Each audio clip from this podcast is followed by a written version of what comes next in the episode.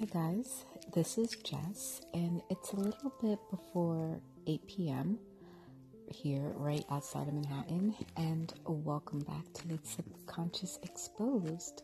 So, I'm to do something a little different today.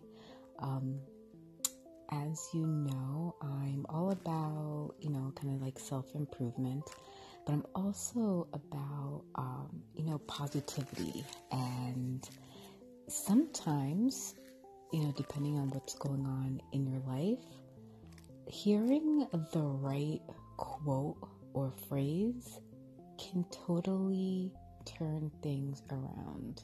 So I have, um, a few pieces of artwork on my wall at home that just lists a bunch of really great quotes that if I'm ever feeling like really stressed out or down or just, you know, all out of sorts, I can just look at and kind of pinpoint a one quote that helps me put things in perspective and helps me to kind of lighten my load. So today, I'm going to read off a few of the quotes that are on um, one of my pieces of artwork.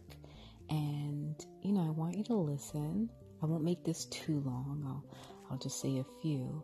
But hopefully, one of the quotes or one of the phrases that I say will be helpful to you in you know your daily life as you're going through things and if you kind of repeat it to yourself as a mantra or write it down on a post-it note and put it in a place that you will see every single day i'm telling you it can definitely have a positive impact on your life so I'm going to go ahead and read some of them. I think maybe I'll do 10 and then I'll end the episode. And if you want to give me some feedback on that, if this is something that you actually enjoy, I can do another one in the future. So I'm going to go ahead.